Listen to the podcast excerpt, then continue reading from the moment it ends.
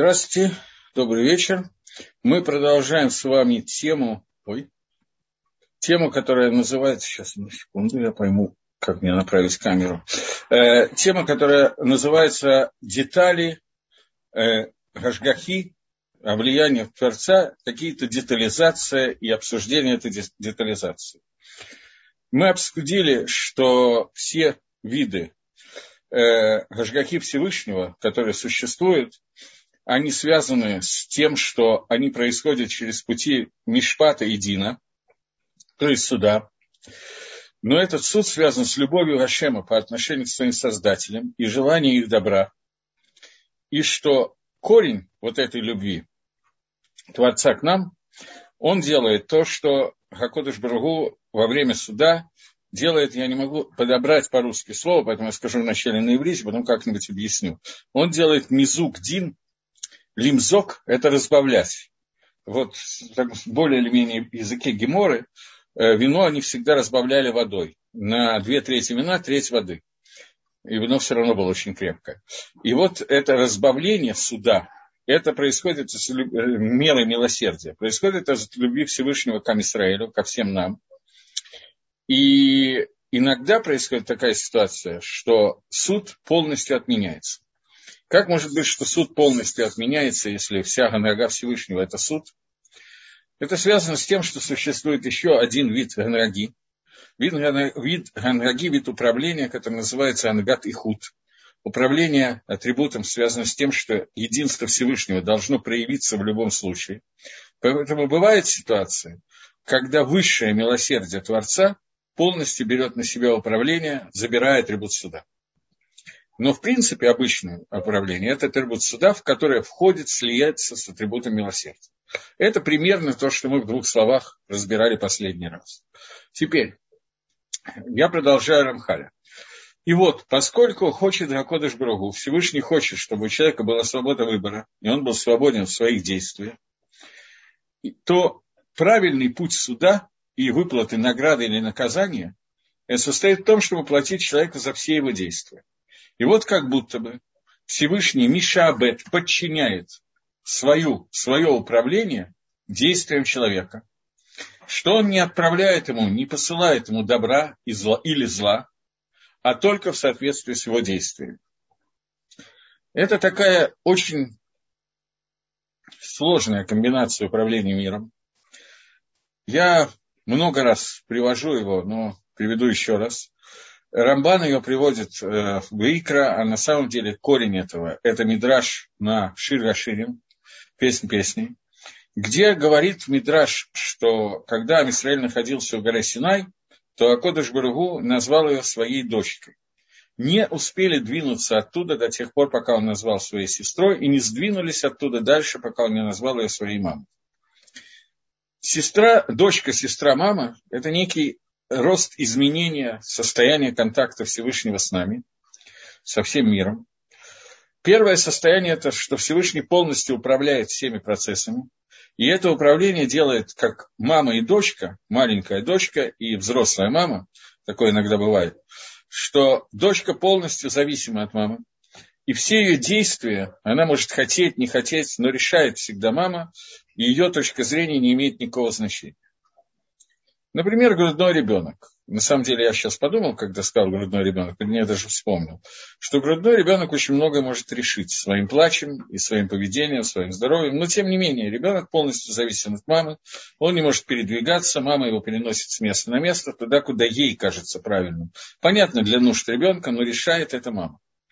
Не сдвинулись оттуда с горы Синай до тех пор, пока Всевышний назвал ее своей сестрой. Сестры – это равноправные партнеры в бизнесе, который начинает, называется жизнь. И одна сестра влияет на другую так же, как первая на вторую, так вторая на первую. Это влияние, они как бы советуются, решают, и одна может решить за другое, другая за эту, и так далее. Всевышний объявил Амисраилем своим партнером в управлении миром. От наших мицвод стало что-то зависеть.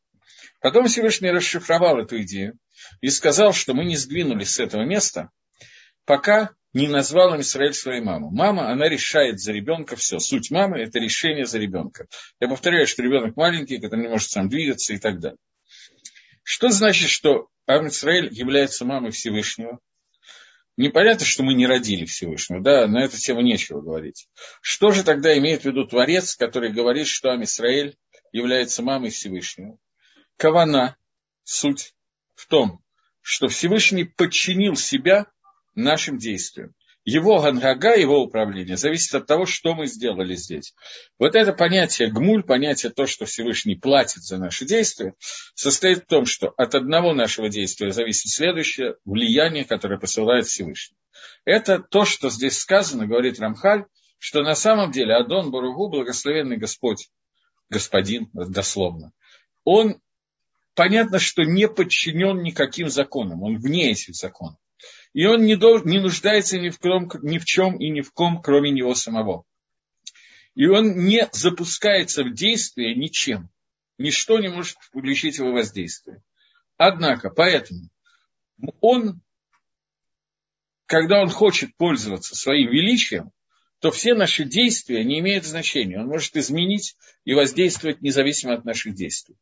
Но, но он подчинил это Ангагат Мишпата, о котором мы все время говорим, Анрага, который называется Анрага управления через атрибут суда, он подчинил свои воздействия на, на мир нашим поступкам. Каждая митсва имеет определенное действие, каждая молитва воздействует на Творца и запускает снизу вверх какие-то действия, которые хочет Гашем.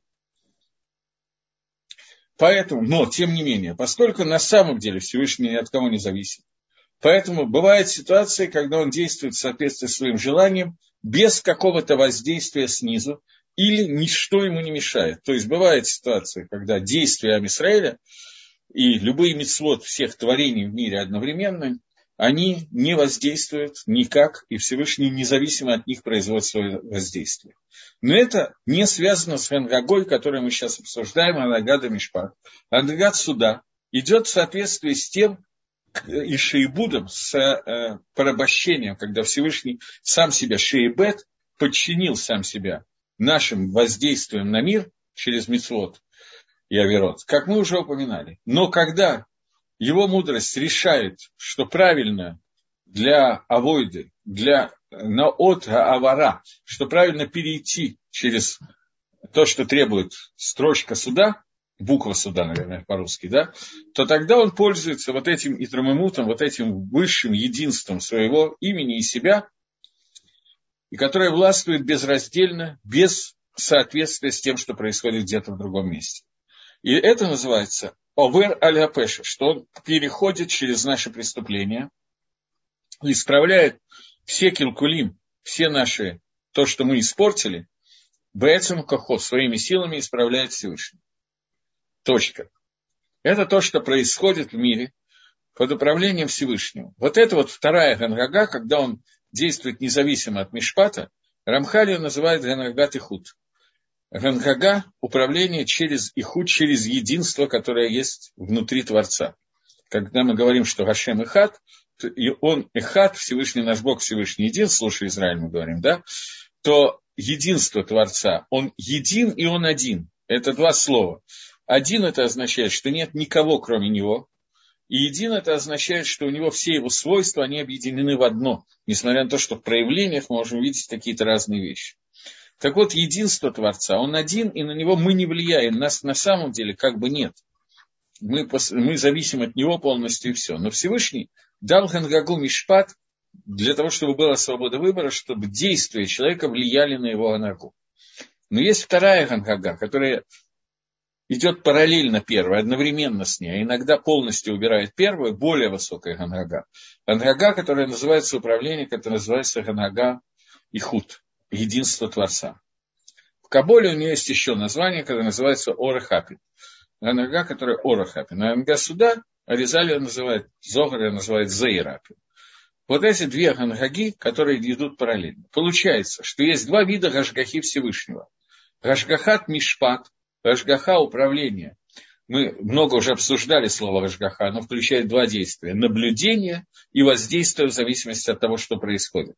Так вот, есть это Рашгахат Мишпат Всевышнего, и есть Рашгахат Шлита Ихуд. Есть Гашгаха, которая не связана с нашими действиями, Рашгахат Ихуд Всевышнего. Поскольку он один и един, и его замысел, он это одно и то же, то поэтому есть первичный замысел Творца привести мир к шлемуту, к цельности, и творения должны для этого привести себя к цельности и достигнуть шлемута. Поэтому бывает периодически ситуация, когда действия творений, они заслуживают определенных, не самых лучших, например, реакций со стороны Творца, но для того, чтобы замысел Всевышнего был осуществлен, то Всевышний использует полностью только эту Гангагу и Худа, убирая в какой-то степени, может быть, не полностью, может быть, полностью Гангага Мишпат. И эти два путя, которые в Машгиях, кладует Барех, который слава Всевышнего следит постоянно за своими созданиями, потому что вот он следит за Гашгахой Мишпат, судебный Гашгахой, для того, чтобы постоянно судить все действия, которые происходят. И мы говорили, что это происходит через невероятное количество, очень много судов, которые есть, которые состоят из Малахим, и они находятся под Гашгахой Всевышнего, но этот суд управляется как бы воздействием ангела, каждый из которых отвечает за свою функцию. И Рамхаль уже приводил примеры этого, как, например, есть ангел, который повелевает движение воздушных масс, то есть ветром, а есть тот, который повелевает ростом дерева. И они вступают в противоречие. И идет суд, дерево должно упасть или должно остаться, ветер сдует дерево или нет. И это происходит, вот сочетание, это тот суд, который происходит внутри Бейдина Шалимала, верхнего суда, и это энное количество малахим, которые постоянно участвуют. И в суде, который касается Амисраэля, участие Творца оно настолько велико, настолько, оно как бы ну, руководит настолько сильно Малахим, что это называется Ашгаха против Всевышнего, когда он наблюдает за всем. У Машгех больше тоже шлита, а иногда он следит за этим но Машгех своей полной шлитой, полной властью, чтобы осуществить свои силами и возможности, чтобы брия создания осталась на месте. И не попала в руки меча зла, и чтобы не были истреблены люди на земле. Для этого, причем невозможно понять, когда, только после того, как это произошло, мы можем увидеть это воздействие, и то, когда это нам сообщили. Мидрашим или какие-то другие книги, самим это придумать невозможно. Единственный пример, который я приведу, я не помню, приводил ли я в прошлый раз, мне кажется, что да, но я не уверен, что когда Израиль вышли из Египта и направлялись к дарованию Торы и к входу в Эрицесроль, был эпизод очень известный, когда они дошли до Ямсу, до моря, и должны были, Тростникова, Красного, в разных переводах по-разному, и должны были решать, что делать. Сзади Египет, направо-налево не пойдешь, мы окружены, и единственное, куда можно идти в море, а в море все утонут. И что делать? И тогда Малахей Ашарет, ангелы, обратились ко Всевышнему и сказали, чем отличаются эти от этих? В чем разница между Израилем и Египтом? Арейл Авдева Вейл Авдева. И те, и другие служат идолам. Маширабейну начал молиться Всевышнему. Всевышний остановил его молитву и сказал, сейчас не время молиться. От молитвы твоей ничего не зависит. Молитва связана с наградой и наказанием, с скует, с ногой, которая называется Анагат Мишпат, с управлением, которое называется Анагат Мишпат. Бегангагат Мишпат с помощью этой анаги, с помощью атрибута суда, Э, управление миром через атрибут суда и даже атрибут милосердия, связанного с судом, а Мисраэль не может быть спасен в этот момент. Они не заслуживают этого спасения. Тора и Мицвод еще не было. Скутовод, награды за праведность отцов уже кончились, а Мисраэль погряз в Аводе Зойре, несмотря на то, что это было бонус, они были вынуждены это делать. Тем не менее, шансов на спасение с точки зрения суда нету. Говорит Мидраш Баатика Тали. Все это зависит вот от этой высшей ноги, Анагат и Худ, поскольку переход Израиля через море, он был предопределен заранее, еще со временем, когда было создано небо, земля и так далее. В этот момент была создана возможность рассечения моря для того, чтобы Израиль прошел через нее. Поскольку не пройдя через море, он не мог получить Тору, не мог войти в Эрицесройль, и смысла Э, никакого не было существования человечества, потому что тогда бы не было э, тикуна, исправления ни хатадама решена, ни греха первого человека, ни того, что должен был исполнить человек, и не было бы геулы, избавления, конечной цели творения мира. Поэтому вот это один из элементов, естественно, не единственный раз, но это то, что приводится много в Митрашах и в разных книгах, когда это было зависело только от Ганагат и Худ, и Ганагат Мишпат здесь, в общем, в какой-то момент времени было отключено от управления миром. Это то, о чем он пишет, что это бывает. Продолжает Рамхаль и говорит, ты должен еще знать одну вещь, что вот так же как также вот это гашпа, влияние второй части, дел, э, так же, как влияние делится на два вида, один вид влияния Всевышнего идет для тела, второй для души.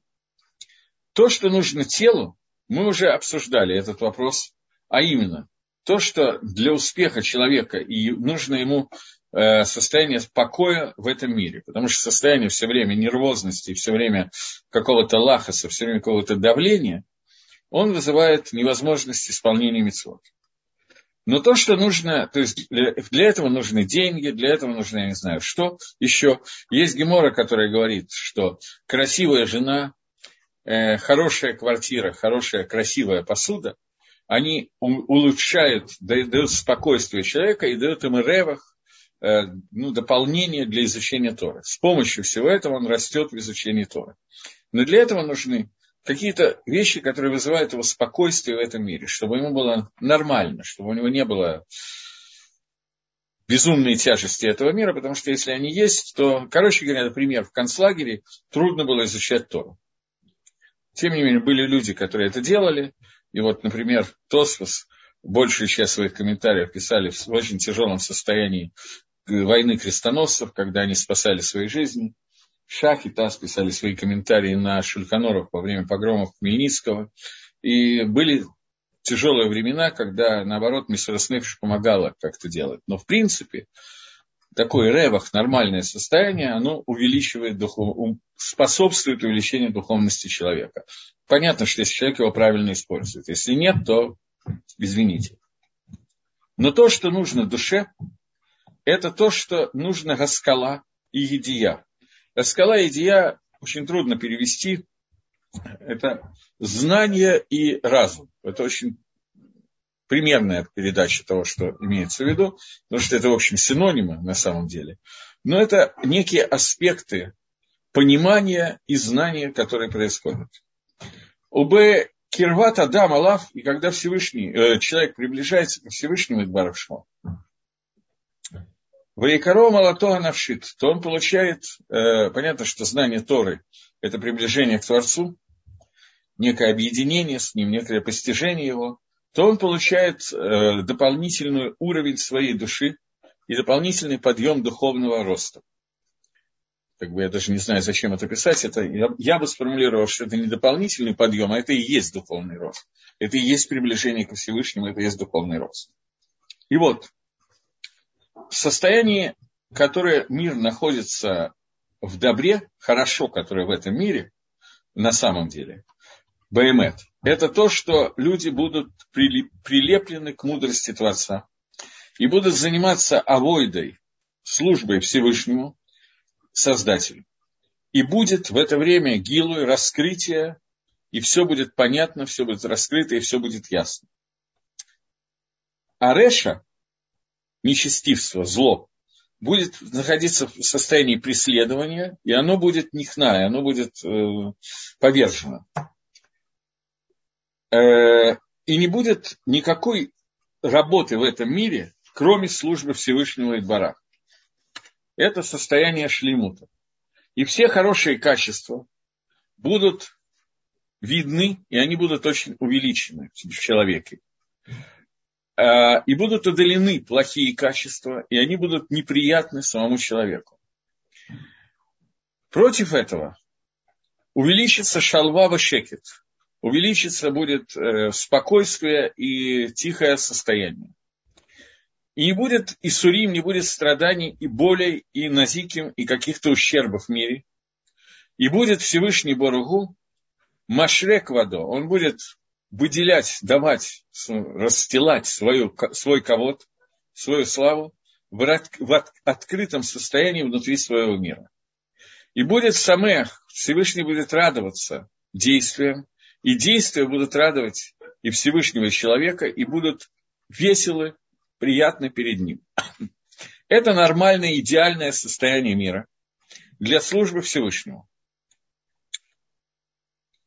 При одном условии, что мы используем это идеальное, идеальное состояние для службы Всевышнему, а не для чего-то другого. Обратное всему этому, когда люди штуфима хареятава, люди погрязли и бегут за тавод этого мира. Что такое тайва? Это стрем... даже не стремление, это именно удовольствие от получения каких-то ганаот, удовольствия этого мира. Покушать, попить, поспать, еще какие-то вещи сделать. Леонот, получать удовольствие. Причем эти удовольствия могут быть как сугубо материальные, как на уровне покушать и поспать, так то, что в современном мире называется духовными удовольствиями, от музыки, от живописи, от того, от всего, от литературы. Но то, те таавод, которые, понятно, что это разного уровня таавод, я понимаю, что есть разница э, пожрать или сходить в музей, я слышал, что такая разница существует.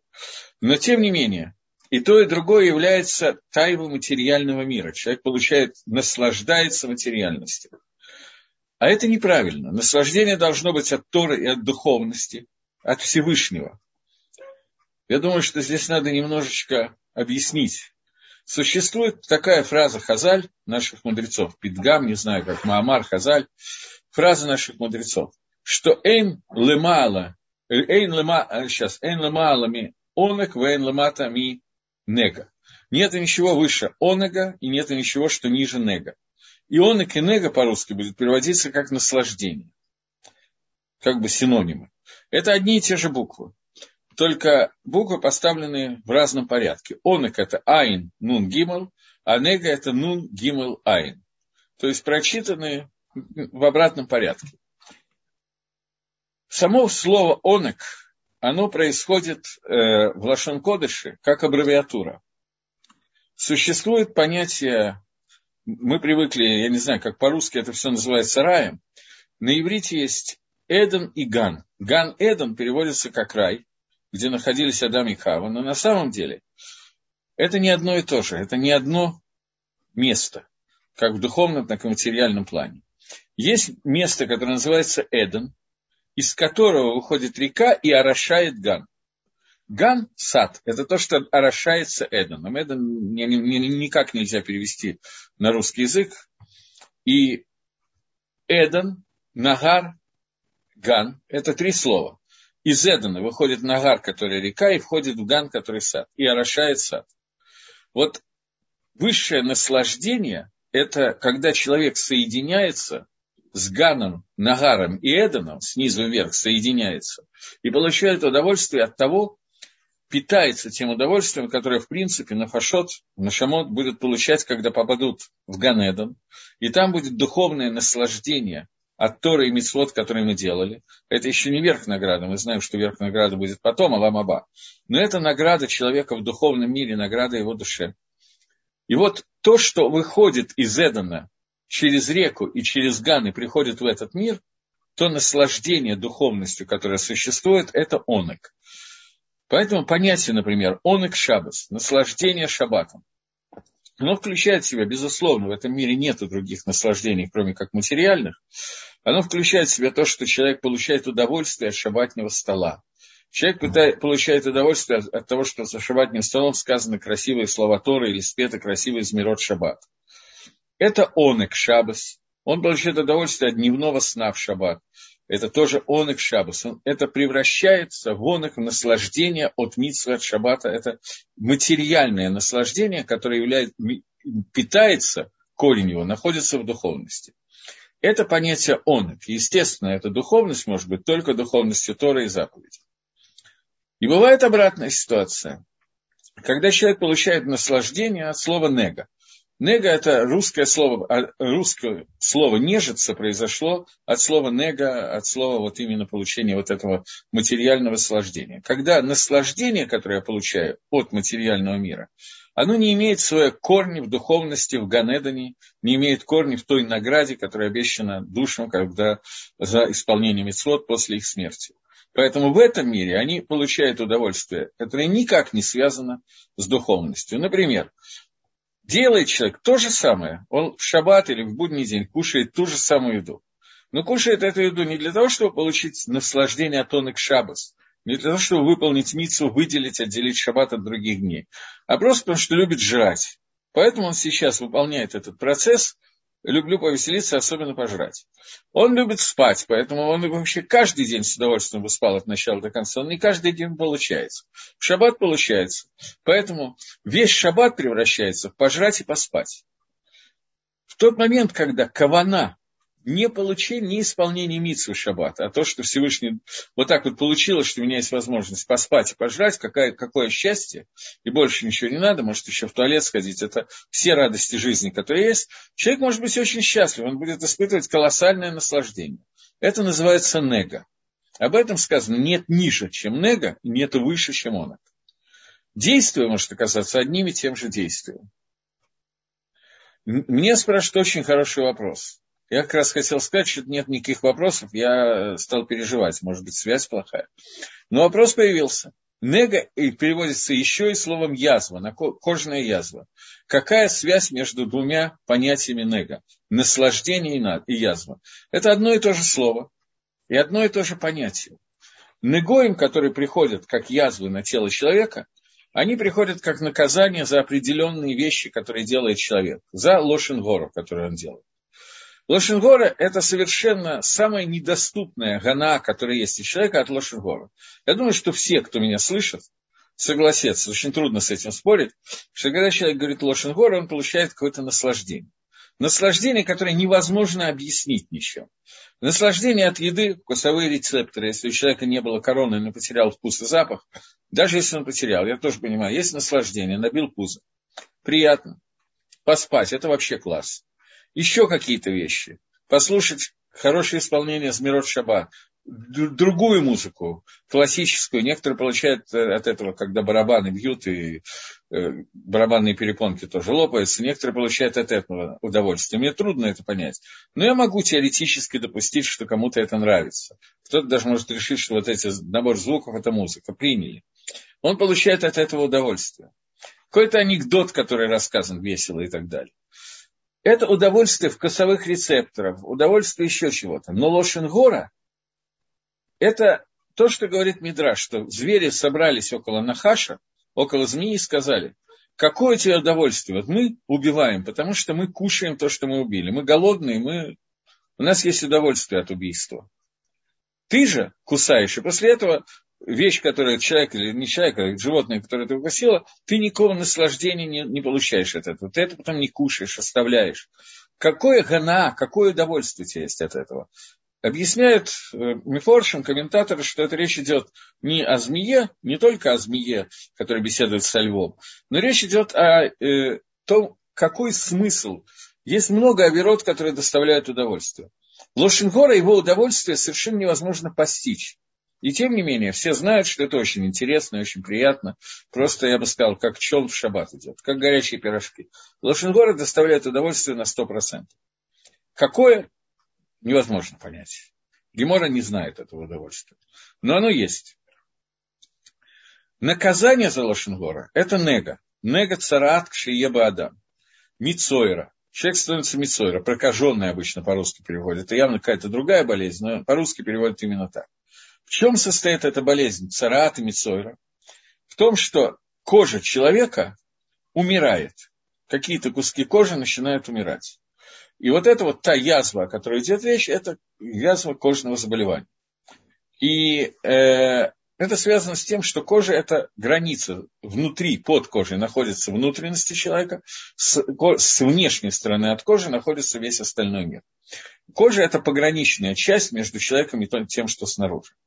Язык, который выпускает наружу ара, зло, которое находится внутри, он нарушает вот эту границу, то, что находится внутри, и то, что вышло наружу. Это называется моци ра, выходит зло. Мицойра – это проказа, это моцира, тот, который выносит зло. Наказание за это нега. Нега – это наказание язвы, которое за удовольствие, которое в принципе невозможно постичь, в чем состоит это удовольствие.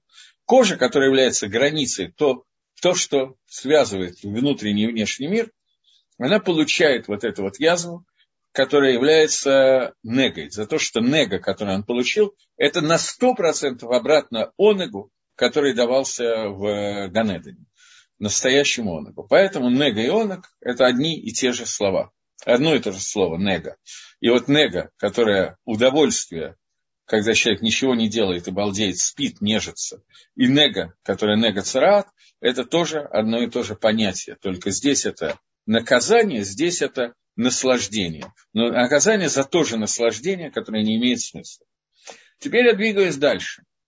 Говорит э, Рамхаль, что в случае, если люди обратное состояние шлемута мира, это когда люди погрязли в, своей, в состоянии своей тайвы, которая существует, это удовольствие от этого мира нега, который не имеет никакого отношения к конегу.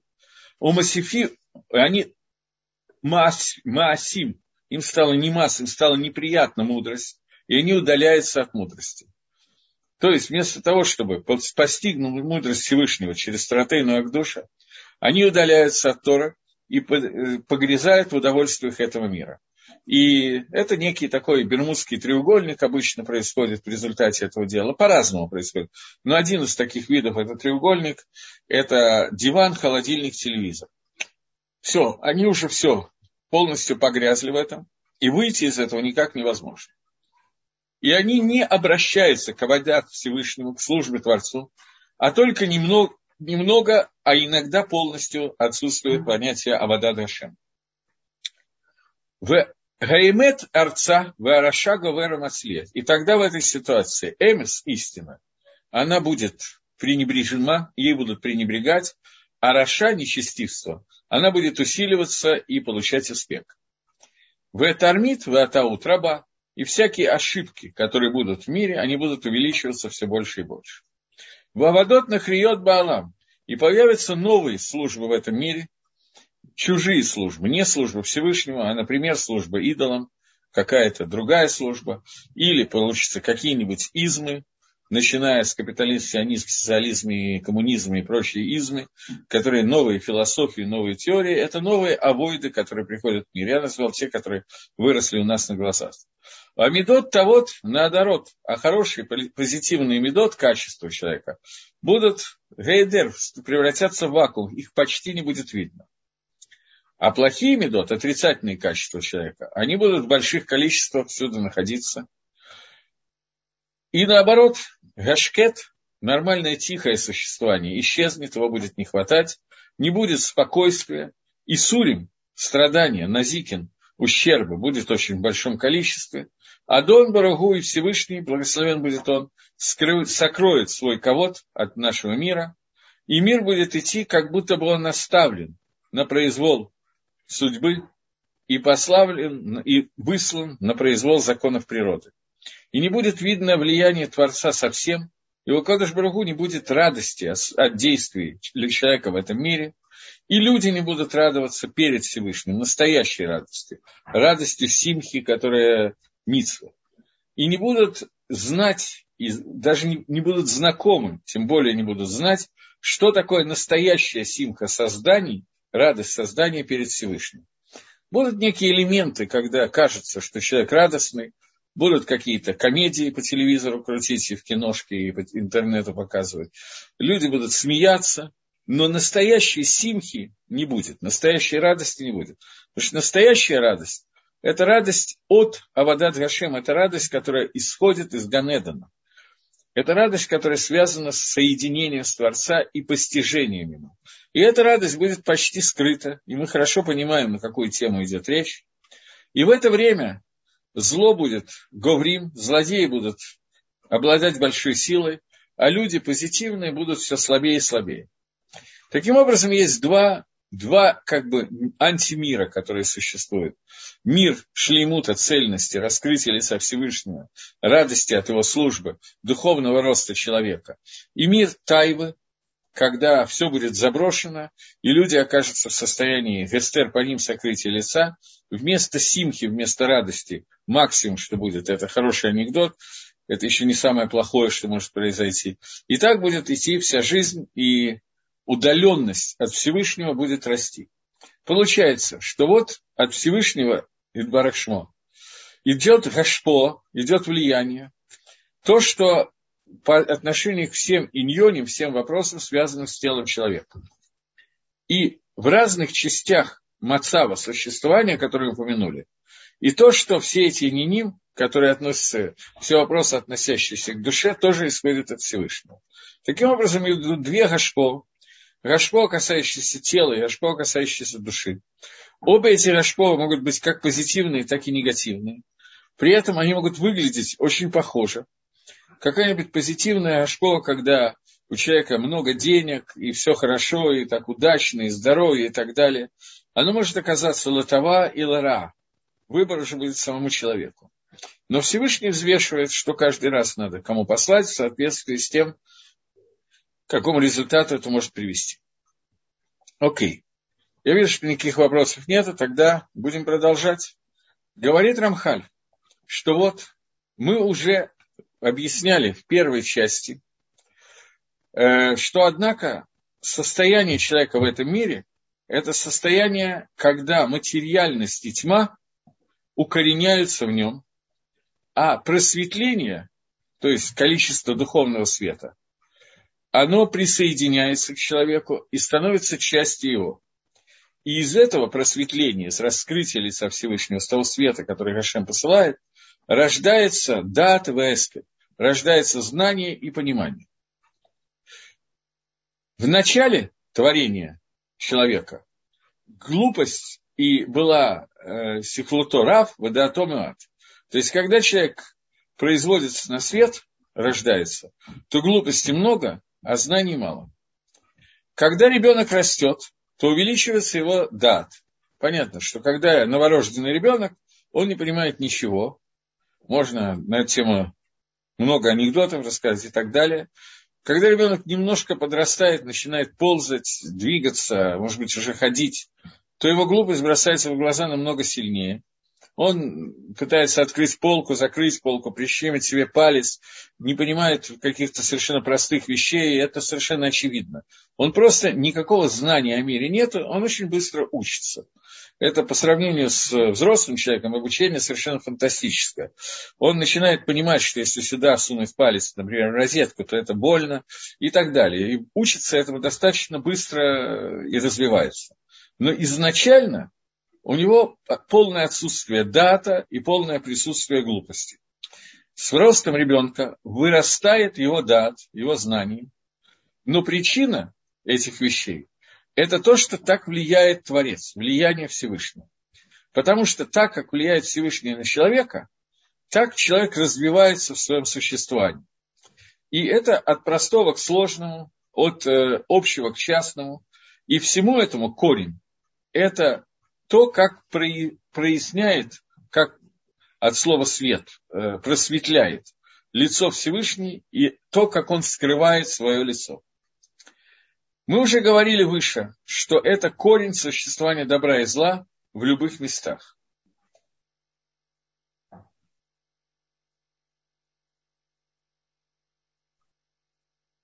Я пытаюсь понять вопрос. Рав, а не надо ли умереть сначала, чтобы потом истинную радость определить от веселого состояния ума?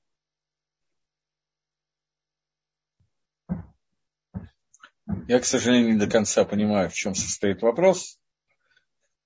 После того, как Адам ел от дерева познания, смерть стала неотъемлемой частью жизни человека. Человек не может остаться в живых, человек должен пройти смерть. Все, что следует за смертью, геном и так далее. То есть аннулировать свое присутствие здесь, в этом мире.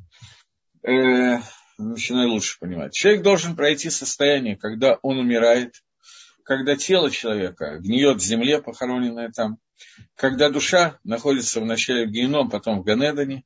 После этого, когда происходит хиазамейсим, оживление мертвых, только после этого происходит настоящий тикун, настоящее исправление. Без смерти и оживления мертвых исправление произойти не может. Это технически невозможно. Но я сейчас думаю, что вопрос был немножко в другом. Вопрос, что человек должен абитулировать, аннулировать свое присутствие в этом мире, превратиться в некий атрибут службы Всевышнего, и общее собственное «я» должно быть убрано у него полностью, и он должен стать неким инструментом для службы Творца, и это в какой-то степени понятие лимсор нефиш, передать свою душу, отказаться от собственного я, от своих интересов. Думаю, что в этом состоит вопрос. А это фактически смерть в том виде, в котором мы привыкли жить. На самом деле это неверно, это не смерть, это и есть жизнь. Но да, в этом плане, если я правильно понял вопрос, то вы задали правильный вопрос. Э, во время молитвы Шманаэсра, когда человек стоит в молитве, то объясняет Нефеш Гахаим, что он должен, это ученик Вильнинского Гаона, Рафхаим Воложенев, и у него такая книга Нефеш Гахаим, очень серьезная, книжка по мировоззрению, где он берет, конечно, больше сейчас он взял из Гаона, из Аризали, из Зогара, с учетом всех геморрот, которые можно придумать, еще немножко. Совершенно невероятный Талмит Хохам был, который основал все литовские шивы. Так вот, Рафхай Воложенер пишет, что когда человек находится в состоянии молитвы, то поскольку он понимать должен в этом состоянии Шманаэсра, что он сейчас выходит в состояние, когда он э, полностью аннулирует себя, существует только его служба, которая состоит из того, что он сейчас соединяет все разъединенные миры и соединяет их с самыми высокими слоями внутри мира Всевышнего Ацилус, то человек в этот момент как бы, его как бы нету. Поэтому после, после молитвы Шманесра, по Нусаху Аризаль, то есть то, как молятся Хасиды и Свардим, кроме литовского Нусаха, это настоящий Нусах, который Тикнуан Шейк Несседек дала в этом вопросе. Э, в дальнейшем в Нусахе Ашкинас этот псалом был изменен, поскольку мы не в состоянии молиться с нужной каваной, то решили, что лучше вообще не говорить, чем говорить неправду. Тахнул, который мы молимся сразу после Шманесра, он говорит о том, что я полностью, кавана этого тахнуна, я полностью аннулирую себя перед Всевышним, я мосер свой нефиш, я отдаю свою душу, меня нету, все. Я только инструмент службы Творцу. Это идеальный вариант службы Всевышнему. И в этой ситуации, об этом говорит Перкиавод, что дело его желания, чтобы он сделал твои желания. Человек, который аннулирует свое желание, его желание только выполняет желание Творца, если это искреннее желание человека, то автоматически Всевышний выполняет его желание, потому что их желания начинают совпадать. Вот это, если я правильно понял вопрос, а мне написали, что я правильно понял, то, наверное, это более или менее направление ответа. Трудно отвлечься от осознания того, что наследственность оказывает огромное влияние на способность обучения ребенка всевозможным наукам. Существует ли такая, такая же предрасположенность к осознанию добра и зла? Безусловно, наследственность оказывает влияние. Ребенок рождается с определенными килим, с определенными инструментами разума, и не только разума. И если одного ребенка можно в дальнейшем обучить ядерной физике, то другого ребенка лучше не, не обучать ядерной физике. Может быть, его надо научить рисовать или петь, может быть, надо научить э, чинить сапоги. А если человек, который предрасположен к ядерной физике, попытаться научить сапоги или петь, а у него с музыкальным слухом примерно как у меня, то это будет совершенно неправильная постановка воспитания, и человек никогда не, пости, не достигнет того, что он должен достигнуть. У человека есть своя предрасположенность, ее надо использовать своя генетика, свой какой-то определенный уровень, который он может достичь. И совершенно очевидно, что никто из нас не может достичь уровня Раби Акива или Маширабейна в изучении Торы. И к этому даже стремиться не нужно, потому что понятно, что это невозможно. Человеку требуется достигнуть своего уровня духовности, который у него заложен изначально. Относительно того, существует ли такая же предрасположенность к осознанию добра и зла, да, существует. Она называется не генетикой, она называется скутовод. Заслуги отцов, працев, которые есть. И понятно, что если у какого-то еврея есть 20-30 поколений больших садиков, которые были в прошлом, то понятно, что у него есть дополнительный сует, их, его родителей, прабабушек и так далее, дополнительные заслуги, которые не имеет человек, который сделал шоу, и несколько поколений его родственников не соблюдали митцвот. Но при этом мы не знаем, кто были те, которые, да, соблюдали митцвот до этого. И мы не знаем предрасположенность, которая есть у каждого из нас и так далее к добру и злу. И кроме этого остается свобода выбора. И посредством молитвы, стараний и учебы человек может перевернуть очень много связанное со своим мозалем и связанное со своей предрасположенностью. Но при этом понятно, что есть какие-то ограничения, которые преодолеть невозможно. Окей. И вот объясните слова службы Творцу. Есть несколько э, Питгавим, несколько объяснений, что, что имеется в виду. Я имею в виду, когда мы сейчас говорим, что Акодыш Барагу, Творец, в тот момент, когда создал мир, создал в нем человека. Мир был недоделанным, незавершенным. И человек был создан для того, чтобы завершить этот мир, доделать то, что не было доделано Всевышним. Всевышнего сделал недоделанным специально, для того, чтобы осталось место для авойды, для работы в этом мире. Человек может работать по-разному в этом мире. Один человек будет работать, делать сапоги и все. Другой человек будет, даже если он делает сапоги, делает сапоги для того, чтобы эти сапоги служили для того-то и того-то, для службы Всевышнего. Поэтому служба Всевышнему, Авадад Гашем, это в прямом понимании этого слова, это молитва, жертвоприношение, действие Меслот те вещи, которые приводят для того, к тому, что посредством них делается мецвод, это тоже будет Авадад Гашем, тоже будет служба Всевышнему. Понятно, что немножко другого уровня. Например, человек, который идет на работу, чтобы заработать много денег и дать их в сдоку для изучения Торы, или финансировать уроки Талдот Ешурун, это я так намекаю, или что-нибудь еще подобное этому, это, его работа может превращаться в Авадад Гашем. Его работа может превращаться в службу Всевышнему. Но икор, понятие службы Всевышнего, это доделывание, привод мир в то состояние, для которого придумал Всевышний, но не привел к этому состоянию, оставил это для человека. Это вода Дашема, о которой я говорил. Если физическое состояние мира и существование в нем обусловлено обязательным изъяном, то есть отличие от Всевышнего, то неужели Тора имеет изъян, иначе как она вообще существует в нашем мире? Сильно. Э, настолько сильно, что этот же вопрос задали, кроме Ильи, который задал этот вопрос, его задали еще ангелы в тот момент, когда Машарабейну зашел на гору Синай, чтобы получать Тору. Малахея Шарет ангелы сказали Всевышнему, что здесь делает вот этот, который из плоти и крови. Ответил Всевышний, он придет, пришел взять Тору и дать, им, дать ее в Нижний мир. Сказали ангелы, что как ты можешь передать Тору, которая не имеет никакого изъяна, в мир, который целиком состоит из изъяна. Тогда сказал Всевышний Маше, ответь им на этот вопрос. Маше сказал, я боюсь, что они сожгут меня дыханием своих уст. Это Малахим, это ангелы, как я могу с ними спорить? Ответил Всевышний, держись за престол славы Творца и отвечай. Маше им ответил, написано в Торе, почитайте отца и мать свою. У вас есть отца, отец и мать? Написано в Торе, я Всевышний ваш Бог, который вывел из, и вас из Египта, из дома рабства. Вы спускались в Египет. Написано в Торе, не воруй, не кради. У вас есть Яцергора? Зачем Тора? Она вся является связующим звеном между миром с изъяном и приведение, приведение мира в состояние, где изъяна нет. Тора сама не имеет никакого изъяна. Поэтому ангелы не понимали, как она может войти в мир, который весь состоит из изъяна. Ответ, который дал Маше, состоит в том, что Тора находится выше изъяна и выше этого мира. Но Тора дается в том виде, в котором он дается нам здесь, для именно как возможность исправления изъяна.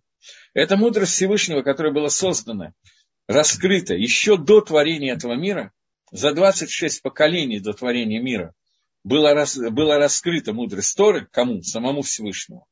Для того, чтобы в дальнейшем она была средством для исправления всех изъянов. И весь мир соответствует тому, что написано в Торе, и, соответственно, изъяны мира, которые существуют, в том числе людей, они соответствуют тем тикуним, тому исправлению, которое существует в Торе. И это то, о чем сказано, что говорит Всевышний. Создал я Ецергору, дурное начало, и создал Тору как лекарство против Ецергоры. И вот это вот составляющая, как Тора и лекарство, это то, что у нас сегодня, как бы, то, что мы видим в Торе в этом мире. Но вопрос был очень сильный. Как можно устранить, что устранить Шманесра? Ведь именно там включает личные просьбы. Тоже очень сильный вопрос. Э, этот вопрос, который разбирается в Нефиш и разбирается у Рамхаля в Дери Хашем, мы просто до него не дошли. Дери Гашем сам задает этот вопрос, Рамхаль сам задаст этот вопрос. Вопрос, который связан с тем, что как вообще можно было составить такую молитву, как Шманаэсра, в чем ее смысл? Вся задача человека – это подчинить материальное духовному, и вообще, чтобы духовное для него, материальное для него, извините за оговорку, и чтобы материальное для него как бы не существовало. А все Шманаэсра составлено из просьбы по поводу материального мира. Всевышний дай мне денег, здоровья и так далее.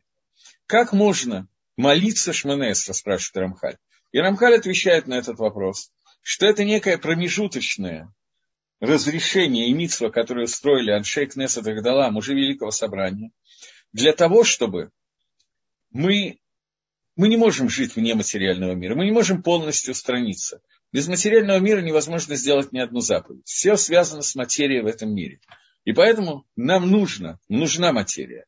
Но Шмонаэсра показывает нам, что мы просим это материальное благосостояние у Всевышнего, что мы понимаем, что и это мы просим как средство для исполнения мецвод. Это не то, что мы сами создаем и делаем. Мы понимаем, что это исходит от Всевышнего, и это некий минимальный уровень понятия молитвы Шманаэсра. Вы же задали вопрос про максимальный уровень понятия Шманаэсра. Это пишет Нефиш Рахаим, который считает, Рафхаим Воложник, что мы, когда молимся, должны попытаться на каком-то этапе дойти до состояния молитвы Шманесра. Во-первых, мы должны это понять, а во-вторых, к этому прийти, когда мы понимаем, что все просьбы, которые изложены языком, который выглядит как просьба о материальных благах, на самом деле суть молитвы – это соединение различных миров, начиная с нижнего мира Аси до высшего мира Ацилус, их соединение и слияние со Всевышним, которое является службой человека в этом мире. Аншейк Неса Дагдала, когда составляли нусах молитвы, они составили его на таком уровне, чтобы в нем было включено все. От самого низкого понимания до самого высокого. Перевод слов, который выглядит так, как вы сказали, личные просьбы и так далее, это и есть самый низкий уровень понимания.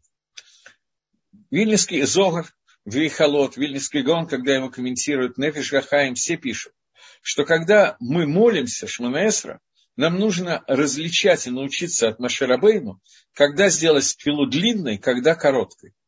Маширабейну, когда молился по поводу своей сестры Мирьям, он молился молитвой из четырех слов. Кель на, Рафана ла. Всевышний, пожалуйста, спаси ее, пожалуйста. Все. Больше он не удлинял эту молитву, потому что Маширабейн увидел, а когда нужно было молиться за Амисраэль, он молился непрерывно 40 дней и ночей, после того, как был сделан золотой телец. Потому что молитва за Ам-Исраэль была связана не просто с тем, что Всевышний прости их и не наказывал.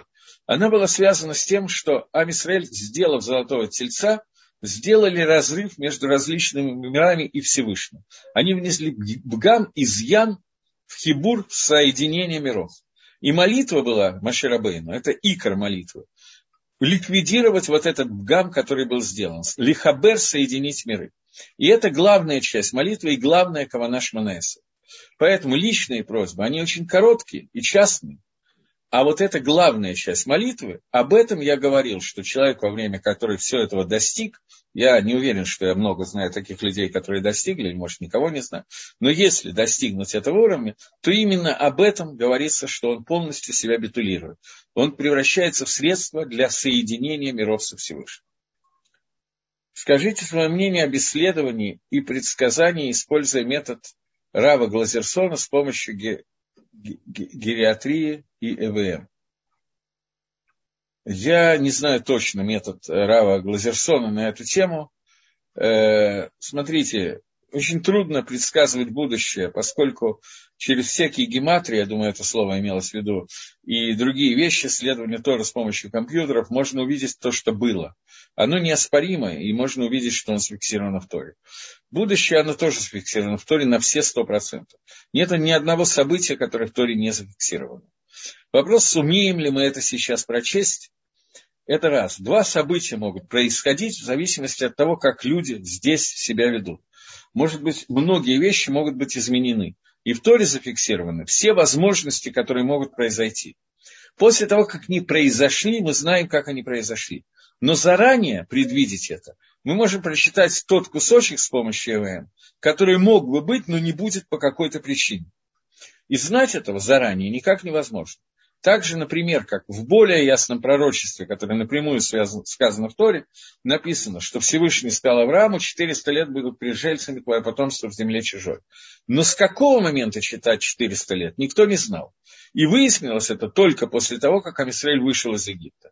А варианты могли быть изначально разные в зависимости от поведения народа Израиля. Могли быть очень много вариантов. То же самое здесь. Э, как я понимаю, все, что с нами происходит, это оптимальный сценарий от Всевышнего. В таком случае, к примеру, вместо молитвы за здоровье больного нужно просто благодарить Всевышнего. Я переведу вопрос иначе. Зачем мы молимся за здоровье больного, если Всевышний послал болезнь, значит, он что-то имел в виду, ему виднее. Э, здесь есть одна небольшая проблема. Всевышний посылает болезнь человеку, как и сурим, как страдание. Как правило, не всегда, это могут быть, э, сам Дарья Хашем объяснит пять или шесть вариантов, откуда приходят страдания в мир, но один из вариантов. Человек сделал авейру, преступление, и чтобы смыть это преступление, которое сделало Бгам, изъян внутри всех миров, или в каких-то конкретных мирах, в зависимости от авейры, Акодыш Барагу, если человек не сделал шува, Акодыш Барагу посылает ему болезнь, для того, чтобы, или другое испытание, страдание, для того, чтобы убрать ту проблему, которую он сделал. Когда мы молимся за здоровье больного, молимся за то, чтобы эта проблема была ликвидирована, бгам изъян ушел, и человек выздоровел, чтобы эта ликвидация произошла наиболее легким путем. Это кавана. Теперь, кому мы кланяемся Шманаэсре всего семь раз, включая Оса Шалом? Э, Каждый поклон имеет альпикабола очень большое значение. Я не буду сейчас входить в это точно, но очень грубо, я один из поклонов, объясняю, все не буду. Когда человек склоняется голову и позвоночник, он, э, он тем самым показывает одновременно с этим атрибут Малхуса, Шехины, спускается в нижний мир, и когда мы выпрямляемся вместе с нами, Шехина выпрямляется и поднимается в верхний мир, забрав что-то с нижнего мира. Вот, это достаточно в двух словах, а более подробно я не могу сейчас говорить, я уже боюсь, что ничего не могу говорить. Соединение миров в Амиде, как точно, чего? Как точно Лиит Кавен. А, кажется, Рамхале сказано, что карбонот соответствует Мирасе, Псакайдезимра Мира и Цира, Амида миру Ацилус. Совершенно верно. Я не помню, сказано ли это у Рамхаля, это сказано у Аризале, это сказано в Нефишахаем. Рамхаль, я не помню, чтобы об этом писал где-то вот в таких книгах, которые я сейчас помню. Но наверняка где-то это приводит, потому что это как бы очевидные вещи. Но смотрите, э, здесь не нужно сильно много литковен на эту тему, нужно литковен, иметь кавану, что мы сейчас работаем нашей молитвы на соединении миров со Всевышним. И это основная кавана, которая есть. Но вы правильно сказали про все четыре части молитвы, вы сказали совершенно верно.